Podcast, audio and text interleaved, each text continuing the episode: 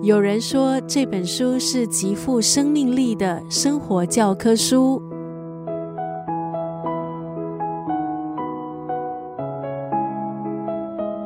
今天在九六三作家语录分享的文字，出自社会主义国家最著名的革命小说之一《钢铁是怎样炼成的》。这部长篇小说是尼古拉·奥斯特洛夫斯基在一九三三年完成的。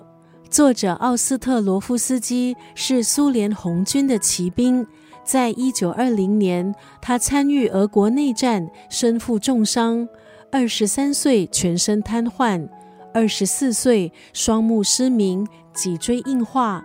可是，却凭着惊人的毅力，凭着口述，请人笔录，完成了这一部长篇小说。小说写成之后，曾多次被出版社退稿。后来，这部长篇小说有机会在当时苏联的《真理报》上发表，造成全国轰动。作者奥斯特洛夫斯基被授予国家级最高级荣誉——列宁勋章。两年之后，这部长篇小说以不同的语言重新出版五十次。今天在九六三作家语录就要分享这一部长篇小说《钢铁是怎样炼成的》当中的这段文字：天并不都是蓝的，云也并不都是白的，但生命的花朵却永远都是鲜艳的。这部长篇小说的主角保尔，他出生于靠近波兰乌克兰小镇的一个贫苦工人家庭。十二岁开始就在当地的铁路工厂工作。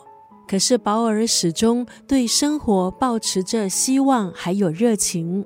保尔坚毅的形象不止成为几代青年学习的榜样，保尔所展现的精神也早已超越时代的界限。